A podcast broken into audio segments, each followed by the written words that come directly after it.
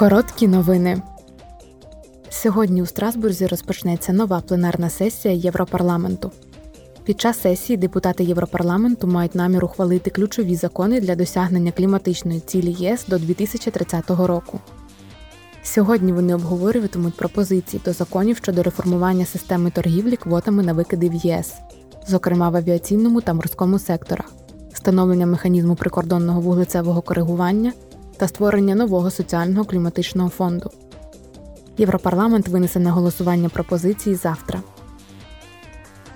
Сьогодні євродепутати обговорюватимуть новий закон, який зобов'язує компанії гарантувати, що продукція, яка продається в ЄС, не виробляється на території, що зазнала вирубування лісів.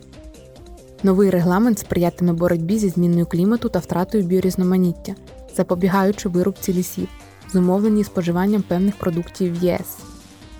Держави-члени ЄС вже погодили новий регламент, і депутати Європарламенту винесуть його на голосування в середу. Завтра парламент ухвалюватиме свою позицію щодо директиви про покращення маркування продукції, збільшення терміну її придатності та припинення неправдивих заяв. Проєкт доповіді Комітету Європарламенту з питань внутрішнього ринку має на меті заборонити використання поширених екологічних висловів на кшталт екологічно чистий, натуральний, біорозкладний або кліматично нейтральний, якщо вони не підкріплені відповідними доказами. Парламент вважає, що слід дозволити лише екологічно стійке маркування згідно з офіційними системами сертифікації. У такий спосіб інформація про продукт буде зрозумілішою, що допоможе споживачам зробити усвідомлений вибір.